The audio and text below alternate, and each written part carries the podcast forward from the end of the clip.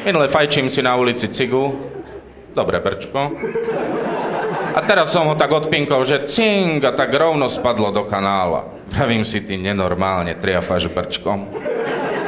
A tak už si rozmýšľam, vieš, v opojení, že portvíš.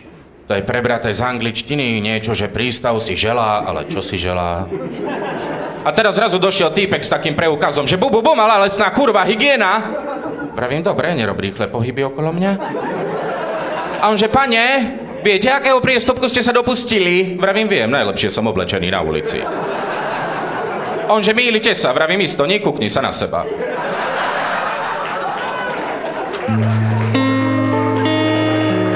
Chalanže, odhodili ste špak, to bude pokuta 5 €, bu, bu, bu. Vravím, máte zbraň, ukončme to.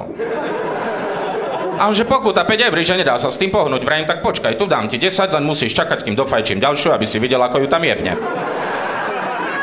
A on, že nie, že 10 €, dobre, tak som mu podával 100 a on, že nemám vám vydať. Vravím, tvoj problém, ty si orgán.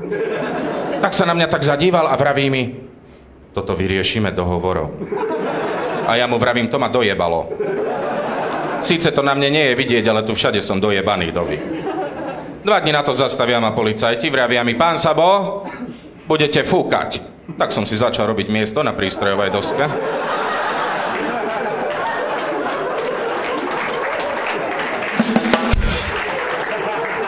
A oni, že to si robíte srandu, vravím, nie, ja žijem normálne pod tým heslom, radšej deň bez drog, ako 2 dni bez drog.